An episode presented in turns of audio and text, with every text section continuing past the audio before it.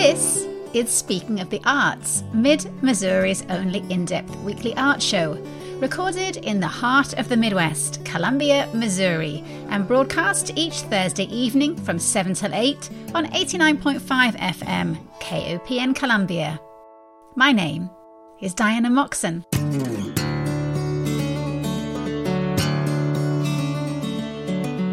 This week, we are off to do the rounds of the Missouri Arts Council's featured March artists. So we have stops in Columbia, Springfield, St. Louis, and Kansas City with a painter, a story sharer, an architectural abstract photographer, and a fibers and performing artist. As always with the Missouri Arts Council artists, there was too much to share in too little time. So let's head straight out. First stop, Columbia.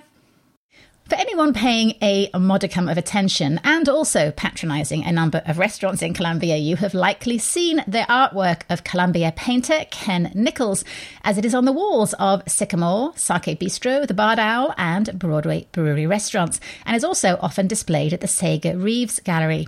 Last year, his oil painting entitled Sometimes It's a Door was selected by the Office of Cultural Affairs for the 2021 City of Columbia commemorative poster. The work's portrayal of a weathered wooden door standing in the middle of a rural crossroads was chosen by the selection committee for its idea of the city being at a metaphorical crossroads in its 200th year, opening a door to the past and also asking us to step into the future. The work's mixture of realism and surrealism seemed to be a social media lightning rod for half a minute. Everybody loves to have an opinion. As with any artwork, it had its proponents and its detractors, but I was definitely in the love it camp. And so I am so pleased to get to chat with Ken Nichols about his work. Welcome to Speaking of the Arts, Ken. Thank you very much. Good to be here. How much do people's opinions matter to you at this point in your career? Do you pay zero attention and just get on with what you love, or do you lie in bed at night thinking, I should have painted a giant squirrel instead of a door? That is so funny you asked that question in that way. Uh, a friend and I were sitting on her back deck 10 minutes ago, and I showed her a picture of a squirrel that I want to do a painting of and we we talked for a half an hour about why I wasn't going to do it because you know you start to think about what's the market for this. Is this going to offend somebody? Could this go on a wall somewhere, or am I going to do it just because I think it's beautiful and I and I want to do that painting? So at the end of the day, I'd love to hear what people have to say about my work, um, good or bad, after the fact. But I try not to let it bleed into my decision making with what I'm going to make. I think people have difficulty sometimes with surrealist components. They understand, well, that's a tree. It looks like a tree. It acts like a tree, so it must be a tree. But when you add in a component that is just a little bit of imagination twist to it, it kind of troubles people sometimes. Do you find that realistic works are better accepted than the mixture surrealism realism works?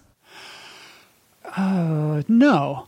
You know, and there's a fine line between what people think of as uh, realistic and, and abstract, too. You can get somebody standing in front of the same painting who thinks it's uh, realistic and somebody mm. who thinks it's surreal or abstract or whatever. But I tend to have very abstract stuff and then I have very realistic stuff. And my realistic stuff, I think, tends, I wouldn't call it boring, but, you know, when you're portraying something, you want every every leaf in there and you want every whatever in there. And yeah, I can see how if you kind of turn that on its head and put something that's not supposed to be in there, that could that could bother somebody. Or I think somebody could fall in love with it because it it is it is making them question things and it's challenging them. What do you have on your walls? What do you want to stare at day in day out? I have only paintings that I don't want to mess up by leaning them up against other paintings. uh, I, I live in a real tiny uh, converted carriage house that's perfect. It's got tall ceilings, so my easel can go as high as I want it to go. But as far as storage and wall space, you know, I do enough stuff to where there might be some splattering that I don't put up anything on the wall that I want to get ruined. So going back to that work sometimes it's a door. It obviously has a lot of symbolic meaning for you, maybe different symbolic meaning than the selection committee saw. What inspired you on that work? Uh, the first painting was sometimes it's a chair, and it was a folding chair, a wooden folding chair that was straddling I seventy, just just east of Columbia, and then I did the door piece as a companion piece to that, and not to get you know too deep or whatever, but the idea was sort of sometimes you need something to get in your way to stop you and to give you pause. Um, sometimes it's a door sometimes it's a chair. That's it's not you know it's something that's not supposed to be there. It's incongruous and uh, just makes you have to stop and think.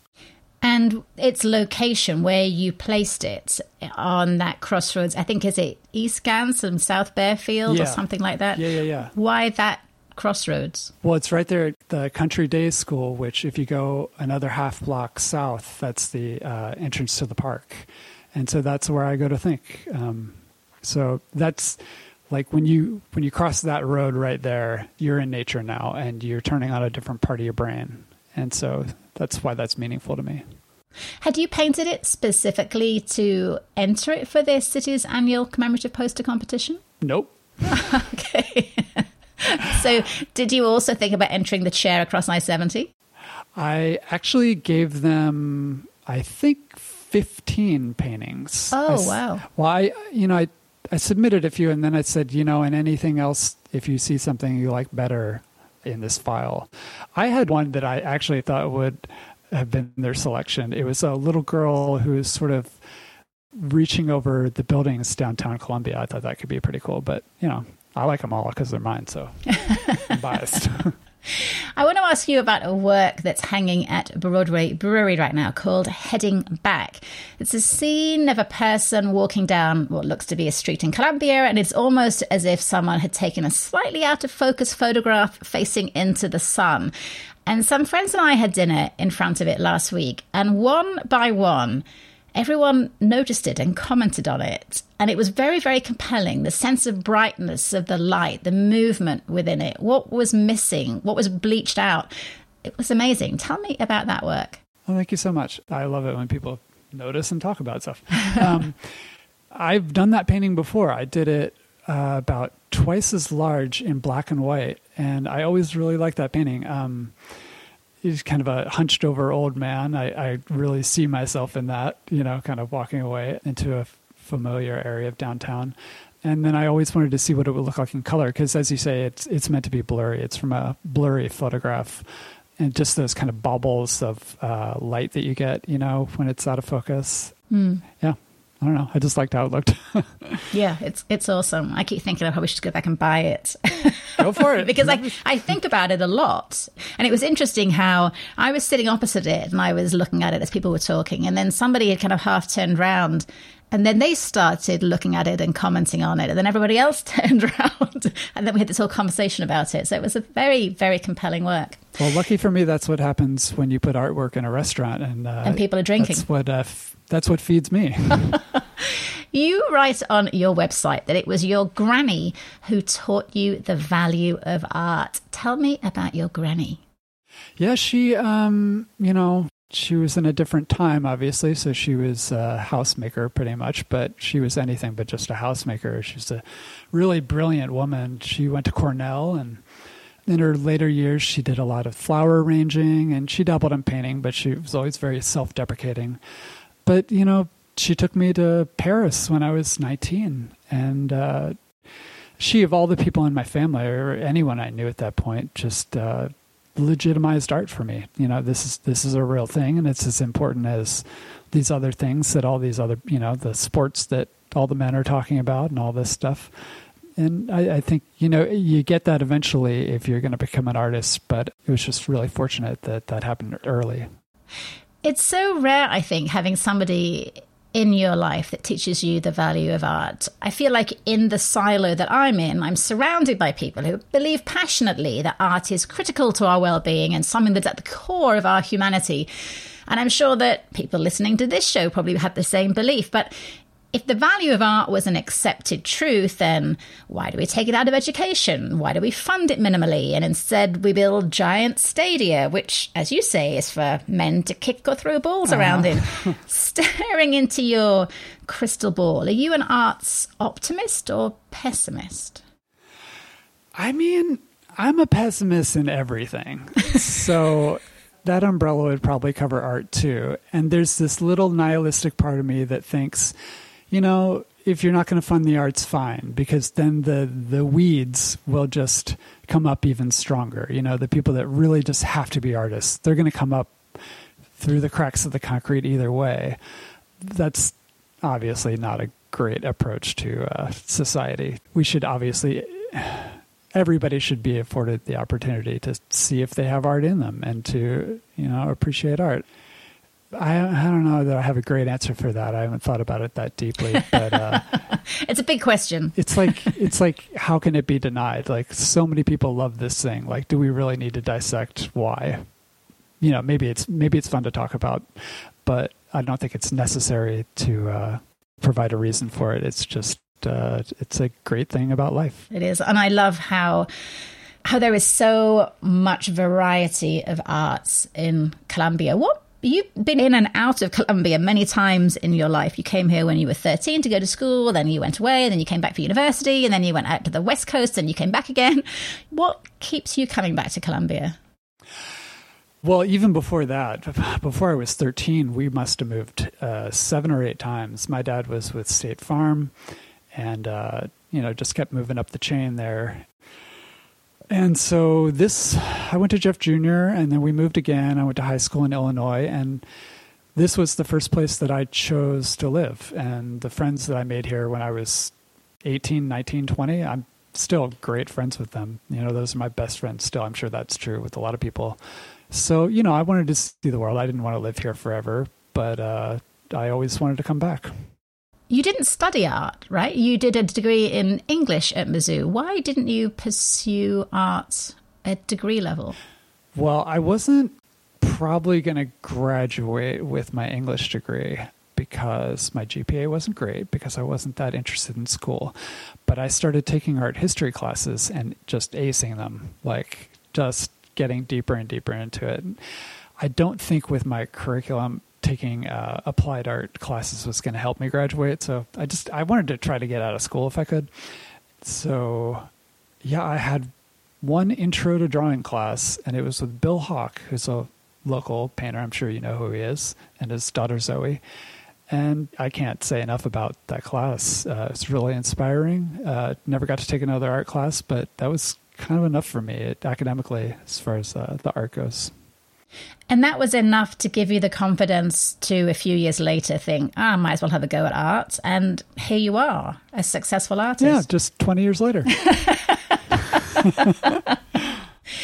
so, last question. I have lots of friends who are artists and they always have an artwork that they cannot let go of. What work do you have of yours that you would never part with? Uh, yeah, no, that's everything's for sale is my, on my family crest.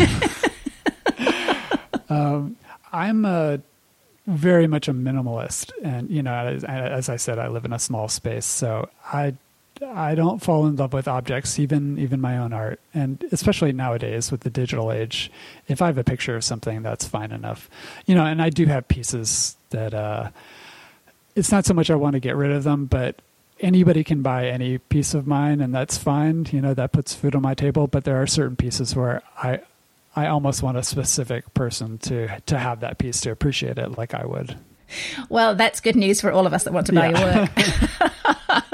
you can see the work of Columbia painter Ken Nichols on his website at kennicholsartwork.com, as well as on multiple restaurant walls around Columbia. Ken, I'm always delighted when a Columbia artist becomes one of the Missouri Arts Council's featured artists, so I get to chat with them. So thank you so much for making time to chat today. It was so nice to talk to you. Kaitlyn McConnell describes herself as a story sharer, and the stories she is passionate about sharing are of the Ozarks region, its people, history, and culture. Her family roots in the region go back for at least seven generations, and she has been writing about the region since she was in high school when she wrote a weekly history column for her local newspaper, the Marshfield Mail, chalking up nearly 80 columns in total on historic sites in Webster County. It was a journalistic diligence that led to her being selected as the History Channel's Student of the Year.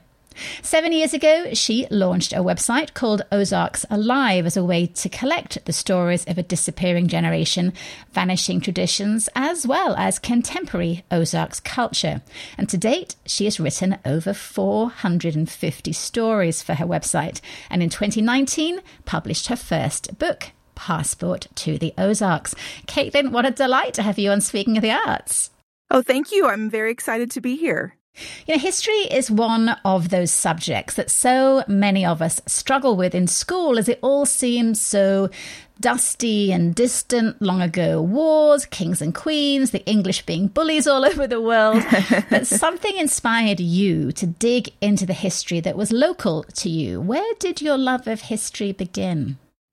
Yes. So that interest really uh, is very personal to me. And that's sort of the foundation as to why I am so passionate about documenting the region and preserving its stories today. I was in high school when I discovered a book called Walkin' Preacher of the Ozarks, which was a novel written by an itinerant preacher um, who roamed this region back in the 1930s and 40s era and really described in his book what it was like to live in the region at that time reading it really reminded me of what my own ancestors would have experienced back in those days. And that's what really launched my interest in local history. After I read that, I really just wanted to learn more about the region and really saw the area through my eyes, but I feel like through the eyes of my ancestors. You know, when I would look out on a field, I would wonder if that's how the site had looked when they were looking at it and things like that. And it really just brought it alive for me in a new way. How many generations were available to you? Like, was your great grandmother alive when you were young and you could ask her questions? Or was it two generations? Like, how far back could you go firsthand? I was fortunate to get to meet my great grandmother. Um, she unfortunately, however, died when I was around seven or eight years old. And so I really didn't have any experience speaking with her about the Ozarks. But my grandmother is still alive. She actually just celebrated her 90th birthday yesterday. And so, you know, she had that very personal connection with me because the the farm where she grew up, where I was kind of envisioning this uh, living history, so to speak, was where I grew up. And so it was this lens of just really feeling close to the past, looking at the old barn that's still there, you know, was was this link back to a time that felt very far away, but really as it's standing right here in front of me is not that far away. And so I think that her presence that of my my father as well that link in that family line really brought it alive and was a resource and sounding board as well. Sometimes I think we have to go away to realize what we have. And after your degree, you moved to Norway for three years. What took you there? And more importantly, what brought you back? Because Norway is a pretty awesome country. it is. It's very beautiful, and there are lots of really wonderful things about Norway. I enjoyed my time there as a cultural experience very much. And that said, I did miss home very much more. Uh, and so I came home in 2015 to your question as to why I was there in the first place. I was actually dating someone who was Norwegian. And so that took me there to begin with. But like I said, while I was there, I just really reinforced for me how much the Ozarks meant to me and really just helped me know for sure that I always want to live here. And this is where I plan to be the rest of my life. Did you see your Ozark heritage any differently after spending time away? You know, I think I saw things that I wish were different about the Ozarks. It was interesting to see another culture that has similarities in some ways in terms of its close knit relationships. People who, in a lot of cases, don't move far from home. The town I was living in was very much that way. And it, it taught me how difficult it was to move to a place that is like that. And, and when I moved home, made me really want to be able to be a resource for people who might not be from the Ozarks or even people who are who just want to learn more about it because I saw how difficult it was to sort of ingrain myself in a culture that was that deep in its roots. I think that no matter when anyone starts, the kind of historical documentation that you're doing, it's always always feels like a race against time to catch the oldest stories as they are usually held by the oldest people. But as I said in the intro, the world is changing ever faster, and not only people, but also old traditions are disappearing. Talk to me about where you feel that race against time most keenly. I think it combines with both of those things, with traditions and with people. You know, the Ozarks, for a number of reasons, developed more slowly with progress than other areas of the country. And so I feel like there are still opportunities here to document and learn about things that might have disappeared in other areas. But that said, you know, uh, quite a number of people I've interviewed since the site's start in 2015 have passed away. You know, I feel like every time I hear about someone who's in their 80s or 90s who lived their life here and they've passed away, it, it was a missed opportunity to really learn or reinforce messages that I feel I understand about the region. But it just feels like it's really important to kind of put this date stamp on what the region is like, not only in the past, but today, because a lot of the things I write about aren't necessarily history. They're just a continuation of tradition for many years. And so both of those things I think combine and really just fuel my um, enthusiasm or obsession, as some people might describe it, and uh, and really trying to get at all these stories while I still have the chance. As you say, a lot of what you cover in Ozarks Alive is about present day Ozark life. You call it historical preservation in the present, so that the current time we live in is preserved for future generations. And that really means you become the arbiter to some degree of what is kept and what is not. What are your thoughts on that arbiter role? Do you have kind of a philosophy about that? Well, the way you describe that sounds somewhat terrifying to me because it actually is is somewhat how I feel, but it also reinforces to me that, you know, as one person, there's no way I can capture everything that needs to be preserved in my opinion. I think that it's always fascinating to me when I learn about one person's experience because that's very important. But just hearing from one person does not create the narrative that, that this was the way it was everywhere you really need lots of data to to reinforce messages and and trends and things about a region. And so I do hope that people take what they read as informative and educational and, and as entertaining too, but also with a grain of salt that one person's experience does not define an entire region. And so it's really kind of learning from it, but also knowing there's always more to learn beyond that as well. What are some of the major shifts in culture that you have witnessed as you've collected some of those 450 stories for Ozarks Alive? You know, I think that um, some of them are ones you see within lifetimes with regards to technology. I mean, even just last week, I interviewed a woman who's 96 and was speaking about, you know, going to a one room schoolhouse and not having electricity and, and having a farm that she was a part of as a child you know, those ones every day sends those farther and farther into the past. But there are also cultural ones, you know, with regards to things like music parties that today are still a part of the culture and I hope are will be for a long time. But as our time gets consumed with other forms of entertainment, you know, with technological advances and things that just take more of our attention, those are at risk as well.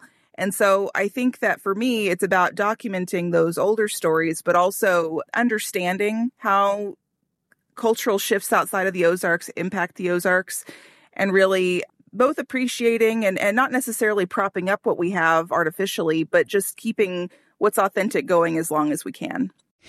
I would love to have you delve into your memory banks of some of the stories that you've shared on the site and talk about a few that maybe have stood out for you.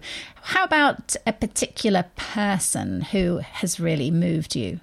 Yes. Well, you know, when you say that, there's one person, well, I should say there's many people, of course, who have impacted me in different ways, but the one who always comes to mind for me is a woman named Theda Porter, whom I met, I believe, in 2016, if I remember correctly. She was 88 years old at the time, and I was out meeting her because she had, uh, was still running a restaurant single handedly at that time in rural Douglas County, Missouri, which, if anyone's familiar with that, is around where Ava is she had done this since she was in her 30s. So she this was part of a tradition that went deep into her life. And it was just something she never wanted to stop. She kind of said, Well, what am I going to do if I don't run my restaurant? And, you know, I say by run her restaurant, that literally meant everything. She was the only employee. She cooked the food, took the orders, bussed the tables, rang customers up, and everything.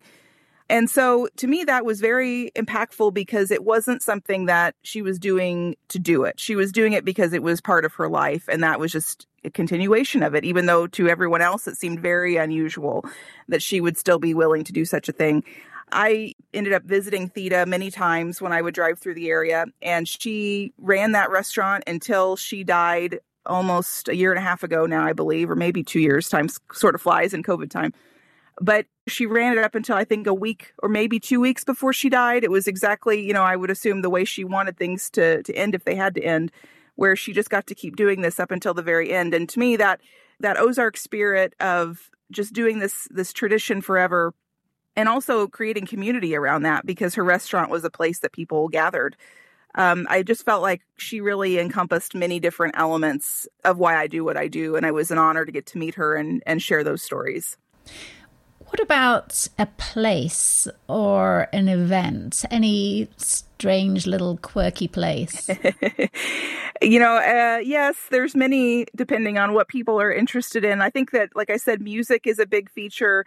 You know, you say kind of long time traditions. Um, one that comes to mind that I believe is still going on. I haven't checked in, in in a year or so now, but in a little town called El Dorado Springs in the the uh, northwest corner of the Ozarks they still have a community band that has been in existence since I believe the 1800s that gives concerts in their town park every weekend during the summer. And it's something that generations of families have participated in. You know, you go to the concert and you see grandkids with their grandparents there. And it's just a really unique, heartwarming thing that these bands used to be very common in the Ozarks. Nearly all of them have disappeared now. But yet this band has continued on at least like I said through a year or so ago, and I assume it's still going on. I haven't heard differently, but it's those things, those things that link traditions and link generations and really keep community alive. Because that's something too. You asked about changes in the Ozarks. Mm. The cultural shifts in terms of rural America, especially in the Ozarks, are very different today than they were 25 years ago, and they will probably be very different 25 years ago than they are today. So it's it's important to capture those while we have them. For all the fun and heartwarming Ozark stories, there is a darkness to some of the hollers down there too. And there's a reason that novelists like Daniel Woodrell and Laura McHugh write Ozark noir stories there from the Ozarks and grew up knowing about the darker side of the region. And I know that's not what you want to write about in Ozarks Alive, but I'm just curious how often you come across stories that make you a little wary of delving in too deep. You know, I think that um, that's a good question. Like you said, most of what I do is positive, not all of it. I've never wanted to be seen as a PR mouthpiece for the Ozarks because we definitely do have our own issues that I think we need to be working through. You know, there's extreme poverty in parts of the Ozarks, extreme drug issues. Those are very true. And I think that for me, you know, I made a transition a few months ago to be doing this work full time. Prior to that, it was a side obsession on nights and weekends, but now I get to devote most of my days to this. And now that I have more time, I actually would like to delve more into those issues, you know, not perhaps in a dramatic sense. That's not really what I do, mm. but in a, in a sense that let's talk about these problems and understand them better because there are issues that go deep into the Ozarks, you know, other things I have written about, you know, racial attitudes and areas. I wish that we could make a difference and change those as well because I want the Ozarks to feel like a place that everyone would feel like they could be happy here. And I think that that's another issue that we need to work through. But, you know, I think that overall there's dramatic stories written about everywhere in the world. The Ozarks is no exception. People are attracted by drama and fear, perhaps, and the unknown. And so those are themes that come through in books like that. But I don't think it makes us an outlier. And I would also add on that I wish that people would pay more attention to things in the Ozarks than are shown in the show Ozark, because I know that that's given us a lot of attention over the last few years. And, and there's more to the region than that as well. Filmed in Georgia, of course. That's right. what is your geographic range for your Ozark stories? Where are the boundaries for your beat? It's a little bit fluid, um, and I designed it that way so that if there was something I really wanted to write about that technically was outside the boundaries, I still could. But generally, it's the Kansas state line down into northwest Arkansas, over towards around um, Shannon, Reynolds, Ripley County area, and then up to around Lake of the Ozarks. So it's fairly broad just because, like I said, I wanted to be able to have flexibility to write about things that I felt were important to write about. Uh, but it is interesting in that span of land because you have distinct like microcultures within it. So you you definitely feel like you're in different areas when you drive around in different places. Do you just wander around the area willy nilly and stop every now and again and see if anyone's got a story, or do you specifically go somewhere because someone has said, "Hey, there's a person you need to meet"? It's a little of both. I definitely do actually just spend a lot of time driving around because there are times when I would never have heard of stories unless I literally stumbled across them. You know, obviously I do try to be as efficient as possible and it's it's been a good thing for me that, you know, over the years I've been doing this, I have developed a, you know, number of contacts throughout the region. So people tell me about stories. Facebook for me has been great because I learn about a lot of things that way as well. But even beyond those things, just reading through old newspapers that has been a bit a big help because there are things I either can kind of get my interest going or just something that might be good to revisit because it was covered years ago or whatever.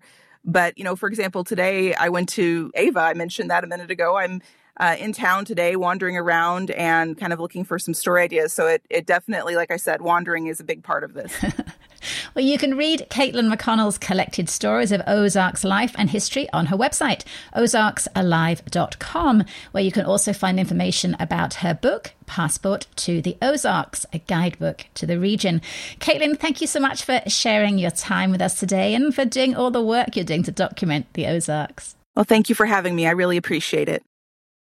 St. Louis based photographer Ken Konchel has been described as a hardcore architectural abstractionist and an old school modernist whose photography, quote, combines the sense of imposing brute solidity with the subtlety of twists and turns.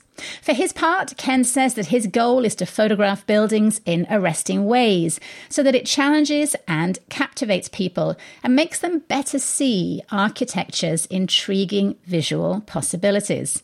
And his work has some pretty impressive stats. He's won 74 awards in juried shows and art fairs, and he's been juried into 195 exhibitions across the country. By day, he is the part time Associate Director of Volunteer Lawyers and Accountants for the Arts in St. Louis, which is a fabulous organization that all arts leaders should know about. And he is the author of a book called Architectonic, a collection of 50 of his favorite photographs, which is in the collection of the Library of Congress. And for the next 15 minutes, we have him all to ourselves. Welcome to the show, Ken. Great to be here, Diana.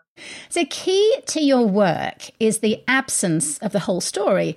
If a building were a novel, then your work is like a very well constructed sentence somewhere in the middle of the book.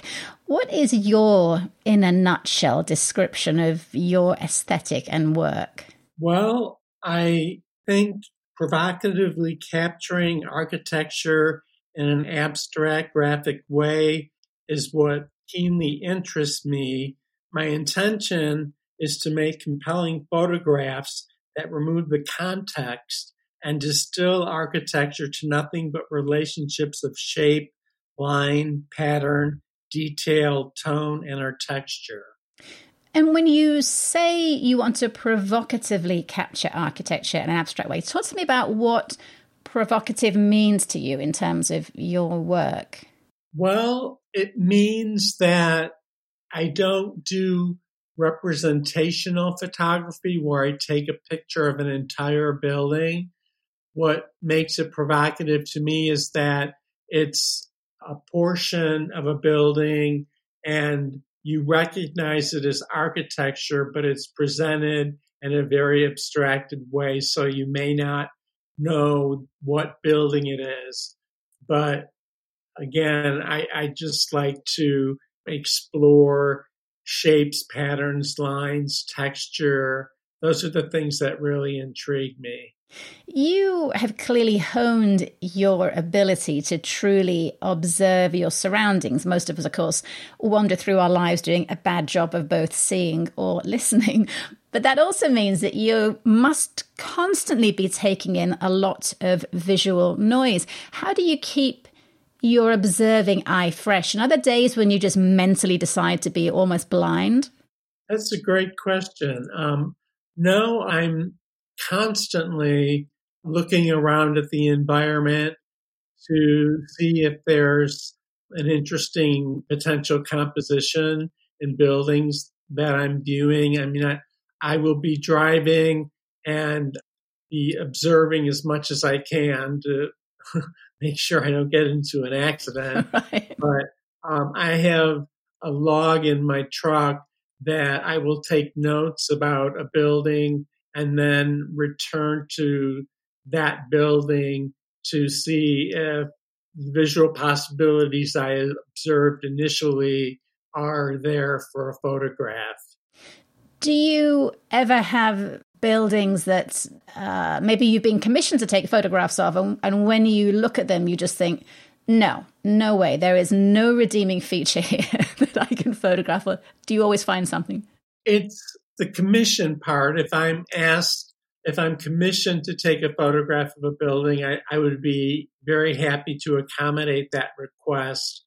But other than that, um, a lot of people, when I tell them I'm an architectural photographer, they'll tell me about older buildings, which I I love them, but they're not typical subject matter for what I'm trying to strive for in my photography.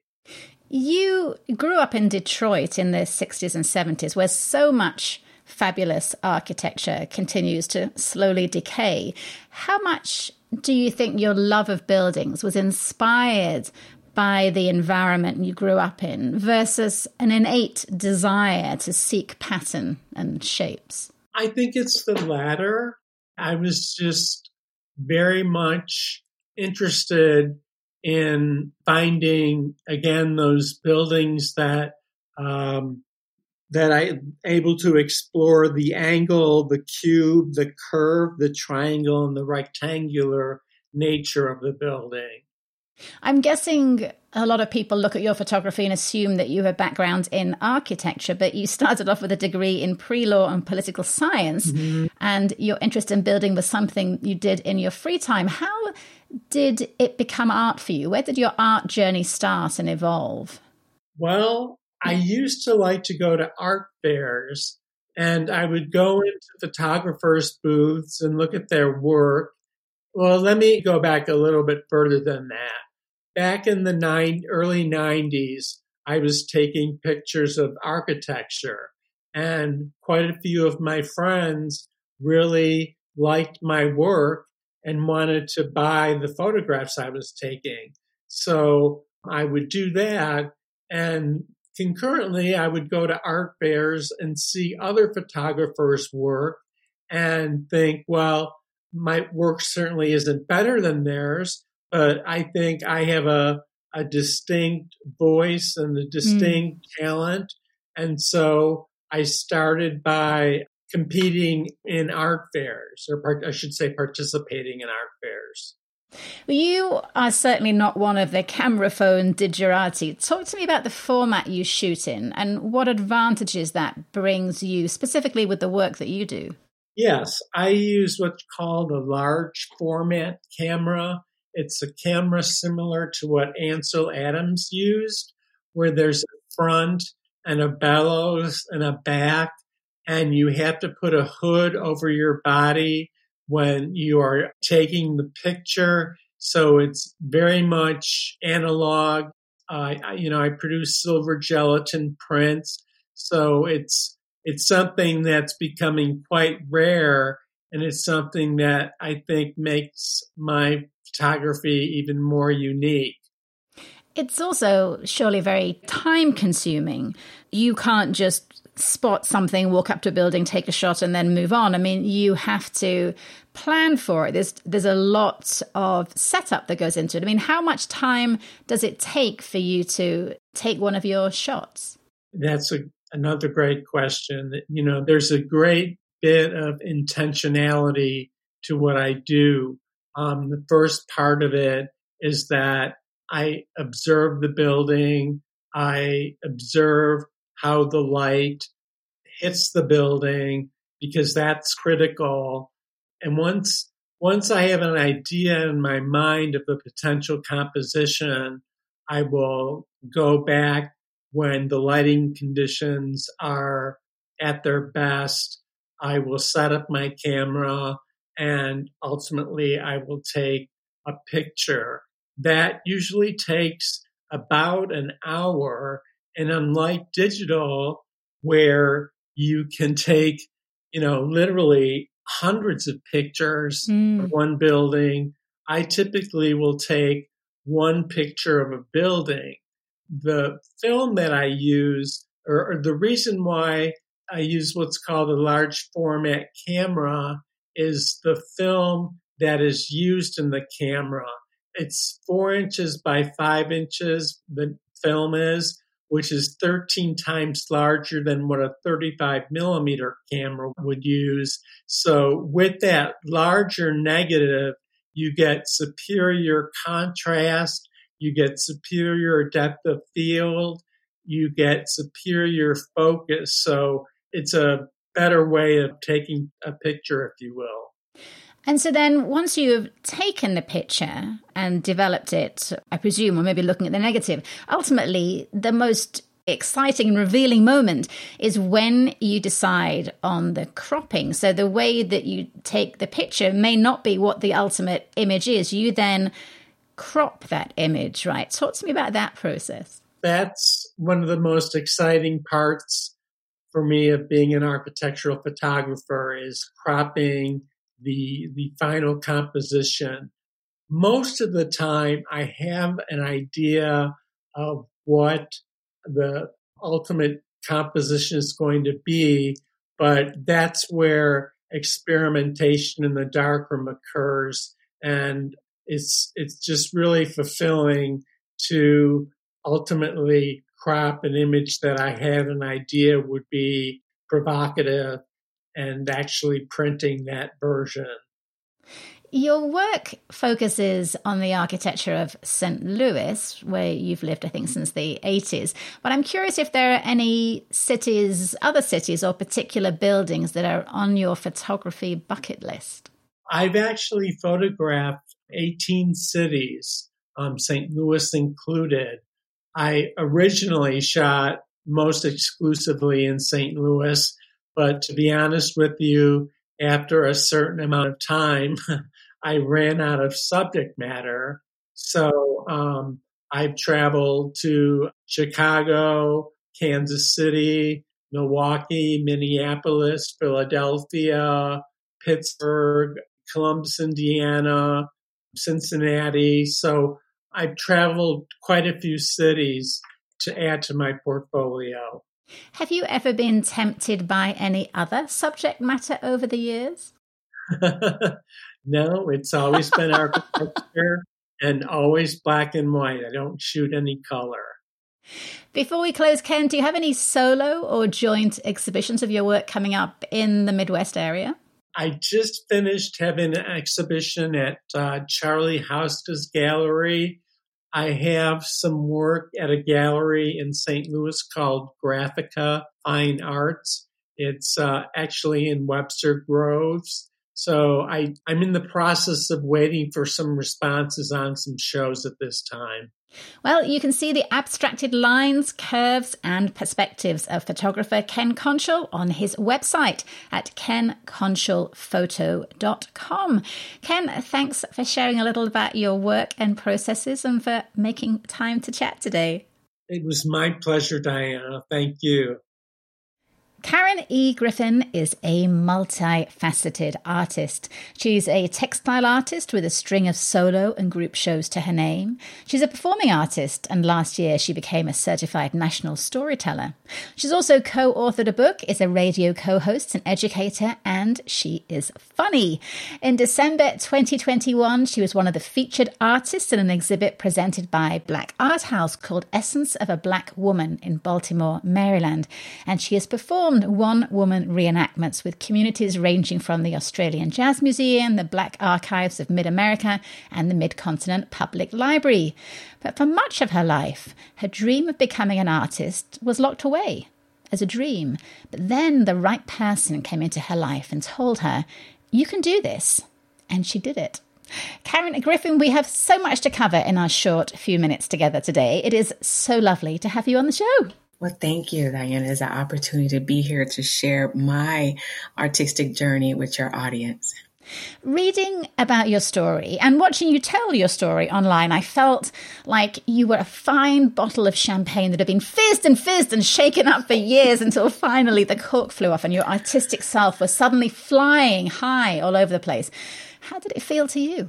It felt good. You know, now that we are in this epidemic and we're wearing a mask, I have uh, verbally wore a mask for 30 years, only because I was worked in uh, corporate America and non-corporate. And I've always been so honored to work where I have the opportunity to work at, but I did not have an opportunity to really unleash and be who I am. So as you talk about that bottle of champagne and that pop cork and you, you, you make me want to cry. And I'm thinking, wow, that is exactly what happened. Um, so it feels really good.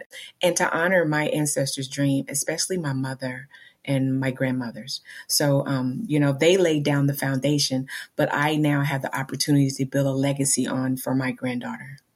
So, back in 2017, you had a conversation with an artist called Selena O'Neill, who works mm. with the Charlotte Street Foundation. And she said to you, You can do this. What happened between that moment and September 2020 when the cork burst off and you had your first solo show?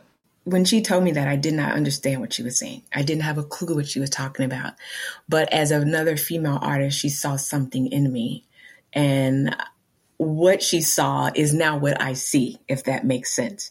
Because, you know, sometimes people will tell you no so long you think that you are no. People will tell you no so long that you do not think you have the opportunity to grow and develop at all. And then once I realized that you get a thousand no's, but it takes one yes to assist you with going to the next step on the ladder. But it takes another artist reaching their hand down to pull another artist up. And Selena O'Neill did that. She has been my rock, my support.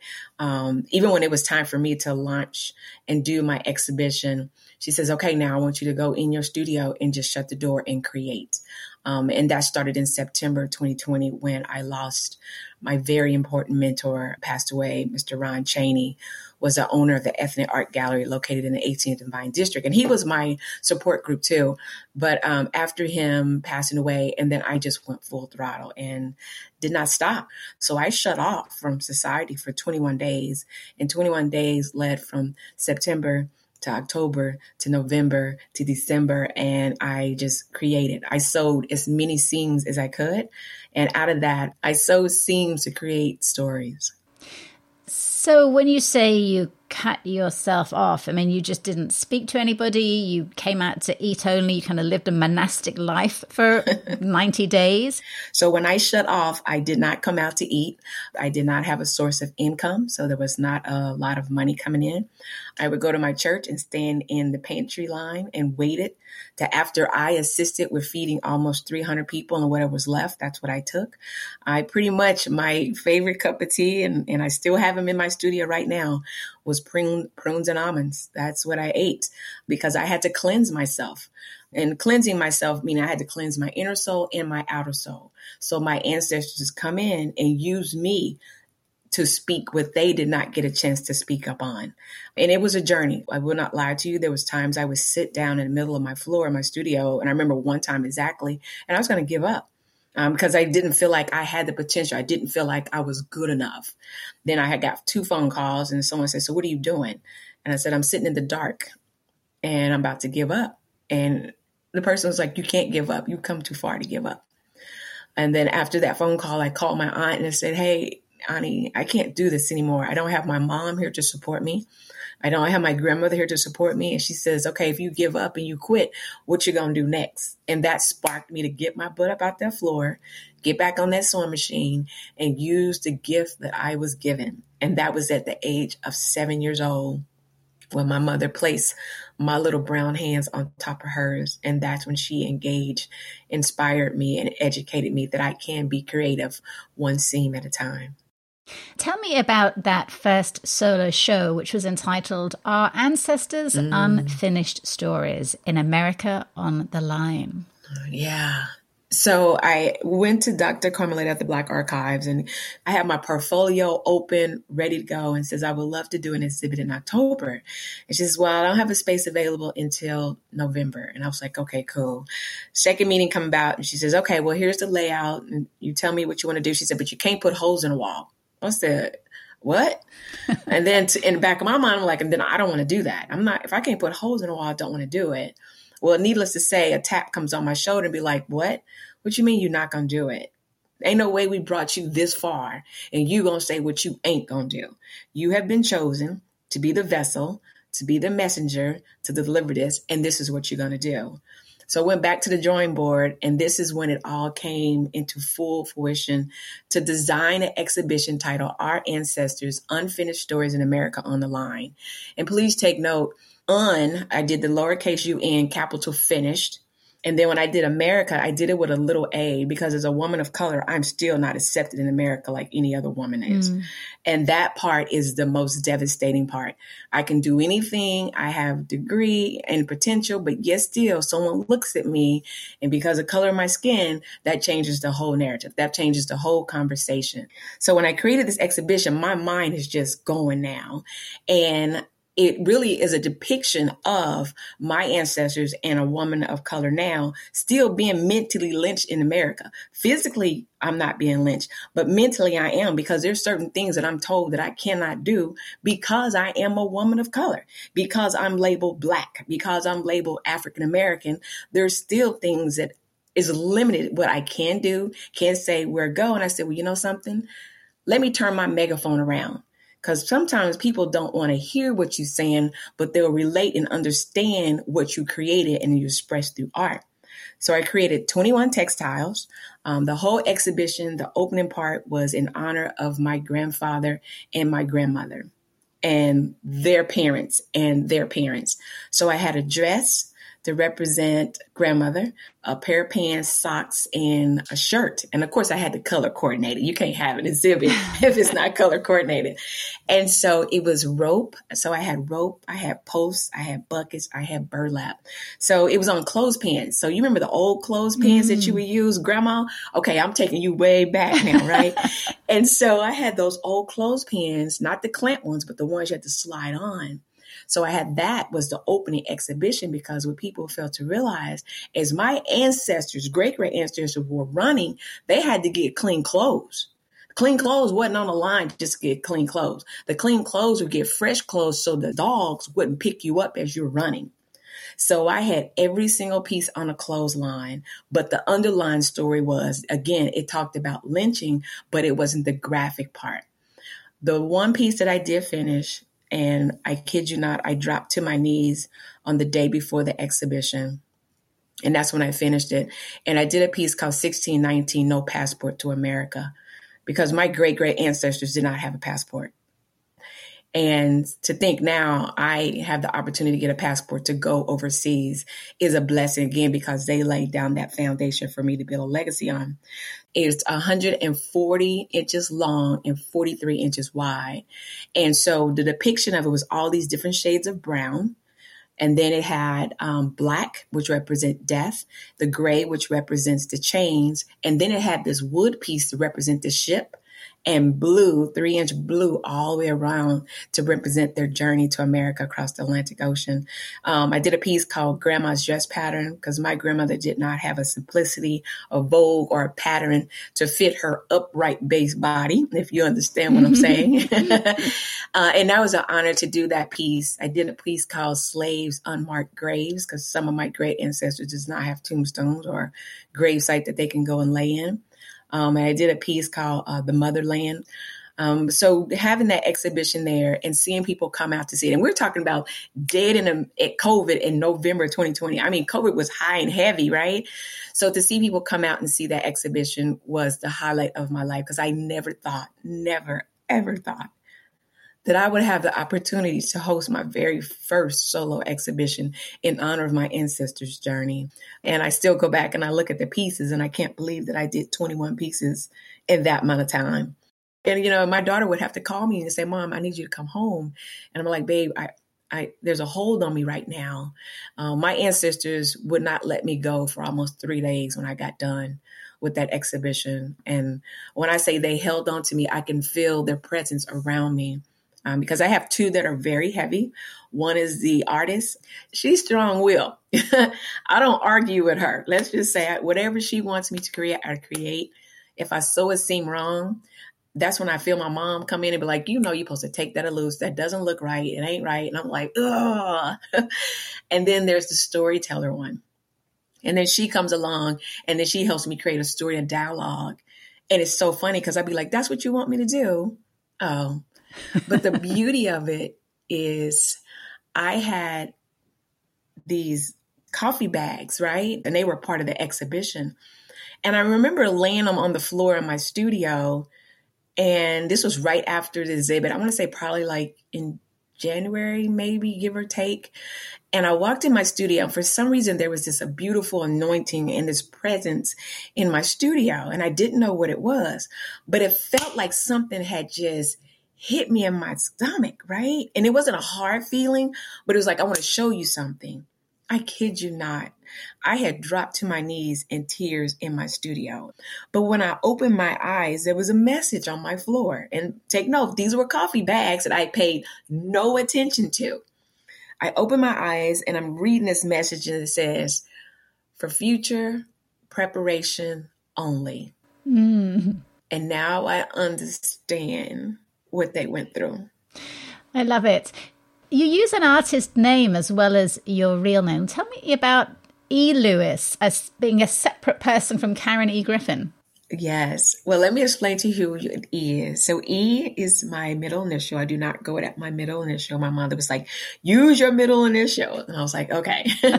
uh, so E stands for excited, encouraged, empowered every day. That's what E is. So art by E. Lewis, please take note. And I wanted to come out with a different name because everybody knew me as Karen. And you know, that crazy chick, her name's Karen. So I didn't want to be her right now. And I was like, ah.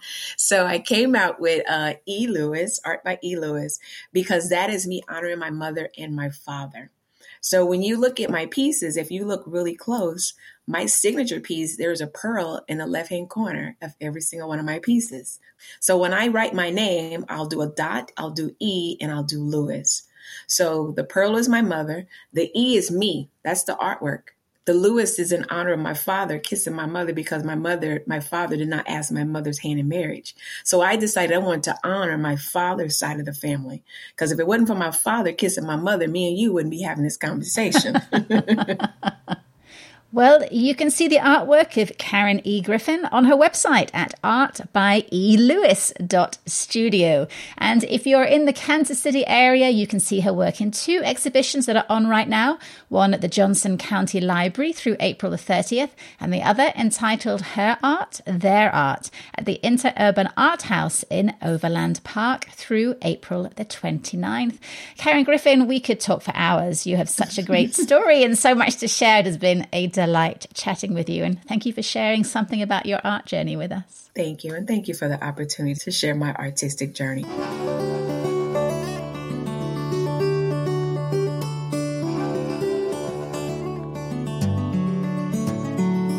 And that is it for another week. All the Speaking of the Arts episodes are available as podcasts, which you can hear at speakingofthearts.transistor.fm. And of course, you can also connect through the KOPN website at kopn.org.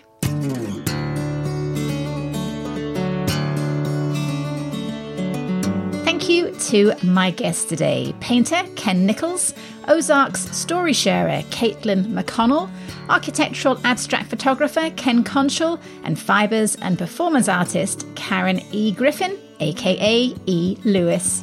Thanks, as always, to guitarist Yasmin Williams, whose song Restless Heart opens and closes the show.